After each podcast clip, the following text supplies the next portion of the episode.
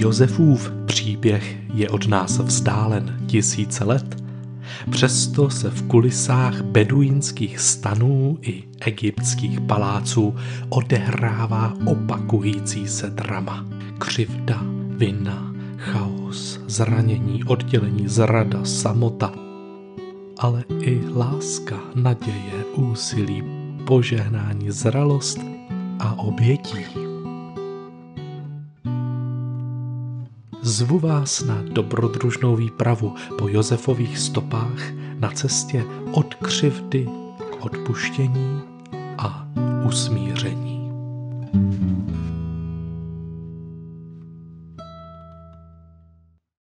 Část 16. Příprava na odpuštění, trénink empatie.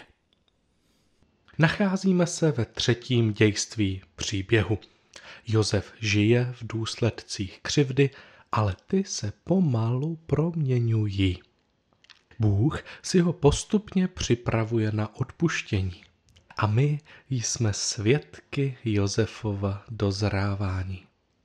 Představuji si, že příběh sešívá dohromady různě barevné tematické látky a vytváří vzory na novém pestrobarevném plášti pro Josefa.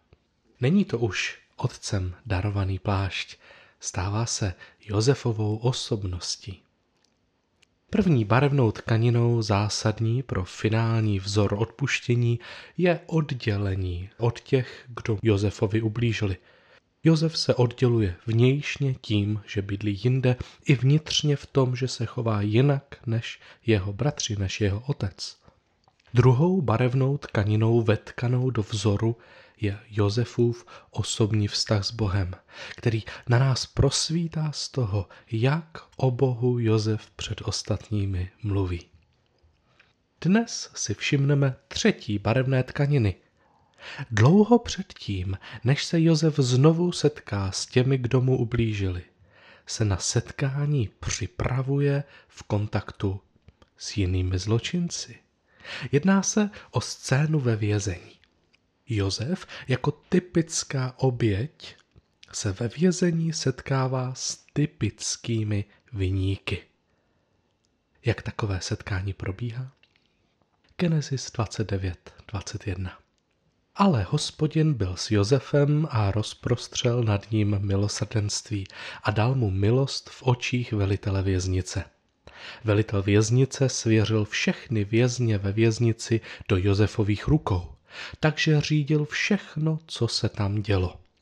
Velitel věznice nedohlížel na nic, co bylo v jeho rukou, protože hospodin byl s ním. Co Josef činil, tomu hospodin dopřával úspěch. I stalo se po těch událostech, že se číšník egyptského krále a pekař prohřešili proti svému pánu, egyptskému králi. A farao se rozhněval na své dva dvorní úředníky, na vrchního číšníka a vrchního pekaře a dal je do vazby v domě velitele tělesné stráže, do věznice, kde byl uvězněn Josef. Velitel tělesné stráže určil Josefa k ním, aby jim sloužil. Josef se jako typická oběť justičního omylu ve vězení setkává s typickými vyníky. Ano, neprovinili se přímo proti němu, ale to nevadí. Je to stejná sorta lidí jako Potýfar a další, kteří Josefa odsoudili. Prostě je to faraonův dvůr. Musela to být poměrně velká kauza. Faraonovi blízcí úředníci skončí v base. Farao je naštvaný, jako byste dnes zavřeli ministra obrany a obchodu. Podezření, které padlo, bylo tak závažné, že oběma hrozila smrt. Nevíme samozřejmě, co všechno Josef o kauze a tehdejší politice věděl, ale to je jedno. Pro Josefa byli oba vězni součástí jeho denní rutiny. Nastává mezi nimi zvláštní vztah. Josef řídí úplně všechno ve věznici. Má na starosti všechny vězně. Má tedy vysoké postavení v hierarchii systému věznice. Zároveň je ale v pozici služebníka, otroka vůči ostatním vysoce postaveným politickým vězňům. Je tedy nad nimi jako vrchní vězeň ve věznici nebo pod nimi jako jejich služebník. No, obojí. Někdy jsou vztahy zašmodrchané. Podobnou zkušenost dnes můžete mít v nemocnici. Do nemocnice převezou důležitou politickou osobnost. Do péče ho dostane nejzkušenější tým sestřiček. Ty jsou ve vztahu k němu ve společensky podřízeném postavení, v rámci svého zaměstnání mu slouží. Zároveň mu však budou dávat jisté příkazy, aby jedl, pravidelně pil čaj, nekouřil, chodil, přetočil se, rehabilitoval a tak dále.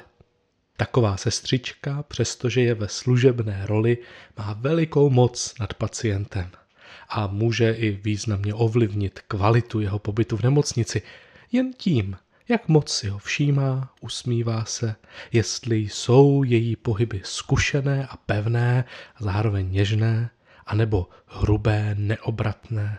To všechno pacient okamžitě pozná. Josefa si představují podobně jako takovou sestřičku. Přichází k vězňům, aby jim sloužil, ale zároveň má na povel celý režim oddělení. Doslova příběh říká, aby jim sloužil a zároveň svěřil vězně do Josefových rukou. Služebník, který má obrovskou moc nad těmi, kterým slouží. Může jim z pobytu udělat peklo, nebo ho naopak učinit snesitelným. Může pobyt znepříjemnit nebo prozářit. Josef má ty dva vysoké úředníky, politické gaunery, ve svých rukou. Jak se k ním bude chovat? Jako lidé jsme dobří ve zobecňování. Je to nezbytné pro náš život, protože svět je příliš složitý. Máme omezený čas a nemáme čas na to, abychom detailně proskoumali každou věc nebo každého člověka. A tak zobecňujeme na základě nějakých rysů. Dítě, které poprvé ochutná kapra. Nechutná mu, jsou tam kosti, vyplivne to. Fuj! Za týden leží na stole losos. A dítě už při pohledu na něj prská a dušuje se rybu nejím, rybu nejím. Rodiče ho chtějí přesvědčit. Losos má úplně jinou chuť. Dítě se nedá, je to prostě ryba, jeho emoce mu říkají, že to je odporné a nemá cenu plítvat vzácnou životní energii na to, abych zkoušel všechny druhy ryb, jestli mi náhodou jedna z nich nebude chutnat. Je lepší, jednodušší, efektivnější šmahem odsoudit. Takové zobecňování může být zavádějící, ale je taky nezbytné, jinak bychom ho nedělali. Josef je typickou obětí, která se setkává s typickými vyníky. Je to stejná skupina lidí, jako ti, kdo mu oblížili. A Josef je má ve svých rukou. Může si je zobecnit a říct, ha, to jsou stejní podrazáci jako Potýfar a celá ta jeho banda. To budou určitě stejný chlapy jako moji bráchové. Jak se k ním tedy Josef bude chovat? On je oběť, oni jsou viníci. Jak jim bude sloužit? Bude pro ně hrubou sestřičkou? Udělá sice všechno podle norem, ale přesto jim extrémně znepříjemní pobyt? Nebo bude sestřičkou, která půjde za hranice povinnosti a bude z ní cítit zájem a péče? Jak se oběť zachová vůči vyníkům? Pojďme pokračovat ve čtení příběhu. Tak byli ve vazbě nějaký čas. Oba měli sen. Oba měli sen téže noci. Sen každého měl svůj význam, sen číšníka i pekaře egyptského krále, kteří byli ve věznici vězněni. Když k ním Josef ráno přišel a uviděl je, hle, byli skleslí. Zeptal se tedy faraonových dvorních úředníků, kteří byli s ním ve vazbě v domě jeho pána, proč jsou dnes vaše tváře tak skleslé? Odpověděli mu, oba jsme měli sen a není, kdo by jej vyložil. Josef jim řekl, což nenáleží výklad Bohu, prosím, vyprávějte mi je. Josef se vůči vězňům, kterým slouží a zároveň je má ve svých rukou, chová s překvapivou něhou. Přichází k ním ráno na kontrolu a uvidí je. Nejde jen vyvětrat nebo vynést kyblík, nejde jen dělat svou práci, zkontrolovat, jestli tam stále sedí. On je vidí. Uviděl je. Nevidí je jen jako objekty. Vidí je jako lidi. Vidí jejich skleslost, to, že jim není dobře, mají zachmuřené tváře, svěšená ramena, kruhy pod očima. Sedí tam v určité otupělosti, není jim dobře. A Josef nějak vidí, že je to jiné, než to bylo včera. Josef vidí druhého. Zajímá ho, co se děje. Proč jsou vaše tváře tak skleslé? Reaguje na to, co vidí, nabízí možnost rozhovoru a oni ho využijí. Mají k němu tolik důvěry, že oba popravdě řeknou, co je trápí. To také není samozřejmé. Kdyby Josefovi nevěřili, kdyby z jeho neverbální komunikace tušili, že ho to nezajímá, mohli klidně říct, ale blbě jsem spál. Co ti je do toho?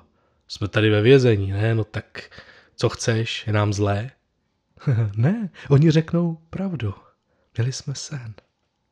Josef přichází na scénu jako všímavá sestřička, kterou pacienti rádi vidí a přirozeně ji důvěřují, svěří se jí s tím, jakým je. Právě proto, že ona je opravdu vidí. Nejsou pro ní jen objekty v práci, jsou pro ní lidmi. Josef vidí člověka v pekařovi i v číšníkovi, v gaunerech ve vězení. On, typická oběť, který mohl klidně svou zkušenost s lidmi, kteří mu ublížili, zobecnit na všechny vyníky a mohl se k pekařovi a číšníkovi vztahovat jako k těm, kdo mu někdy ublížili. Josef je má ve své moci, může jim zpříjemnit pobyt nebo jim ho zhoršit, aniž by za to sám byl potrestán. Josef však nezneužije svou moc, aby se zahořkle pomstil. Místo toho si sněhou všímá výrazu jejich tváře. Proč jste tak skleslí? Pomstit se mohl, aniž by porušil nějaký protokol, mohl přijít trochu později a ne hned ráno, aby jim ten kyblík tam pořádně smrděl. Mohl se chovat přezíravě nebo otupěle na ně dohlížet, přehlídnout jejich tvář, dokonce se radovat vnitřně z toho, že jim je zle. Takhle by se choval zahořklý, pomstychtivý Josef, Josef rozlobený na svět, který mu ublížil. A Josefovi svět ublížil. Vždyť po nějaké době číšníkovi v tom rozhovoru řekne, unesli mě z hebrejské země, ničeho jsem se nedopustil. Josef je obětí. Jeden z kroků na cestě k odpuštění spočívá ve změně pohledu na toho, o kom jsem přesvědčen, že mi ukřivdil. Přestávám ho vidět jako monstrum, uvidím v něm člověka. Monstra zabíjíme, vetřelcům stínáme hlavy, ale lidské bytosti chráníme, chápeme je, rozumíme jejich bolesti, výčitkám svědomí a odpouštíme jim. Vůči lidem mohu projevit empatii, vůči monstrům ne. Ale jak mohu přestat vidět vyníka jako monstrum a zahlédnout v něm člověka? Monstrem pro mě je, když se ho bojím. Klepu se při představě, že bychom spolu měli mluvit, něco si vyjasnit, vůbec se vidět.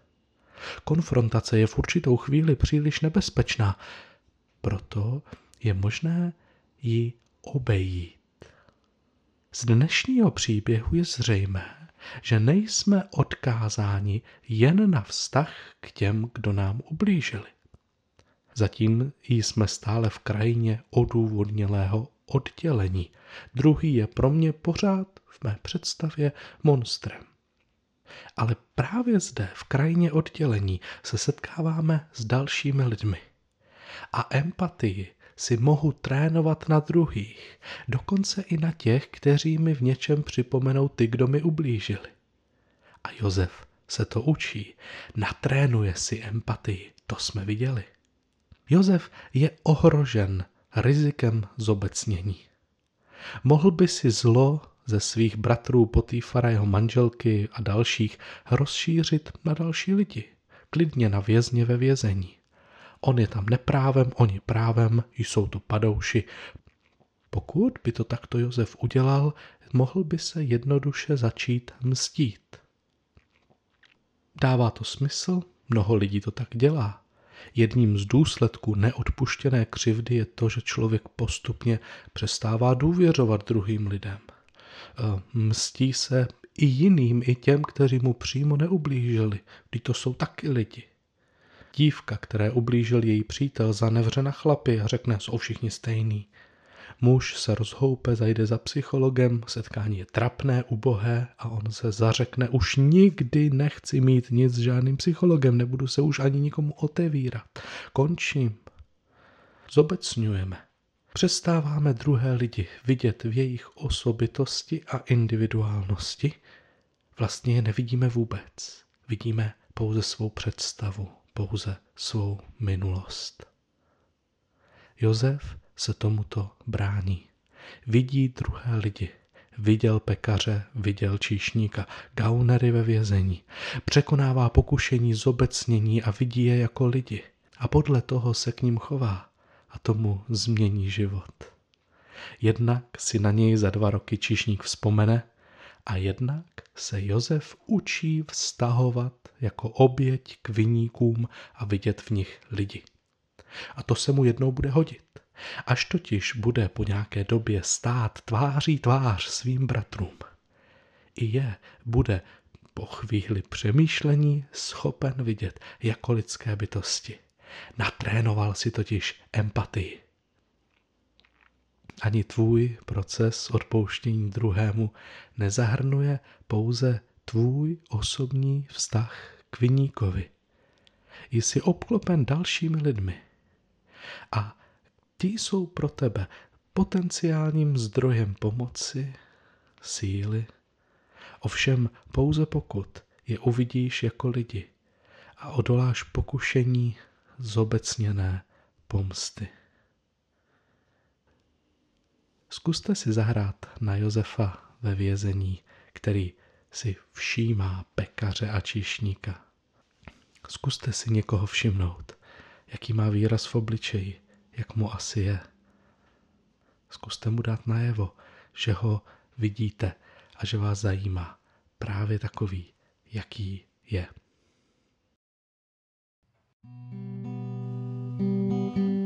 Děj příběhu se stále odvíjí a jeho hrdinové neví, kam se jejich život bude dál ubírat. Právě teď jim není dobře. My však víme, že z velkého božího příběhu nevypadli. Bůh si jejich slabostí, hříchu, schopností a nejlepšího úsilí geniálně použije pro jejich dobro, záchranu světa a svou slávu.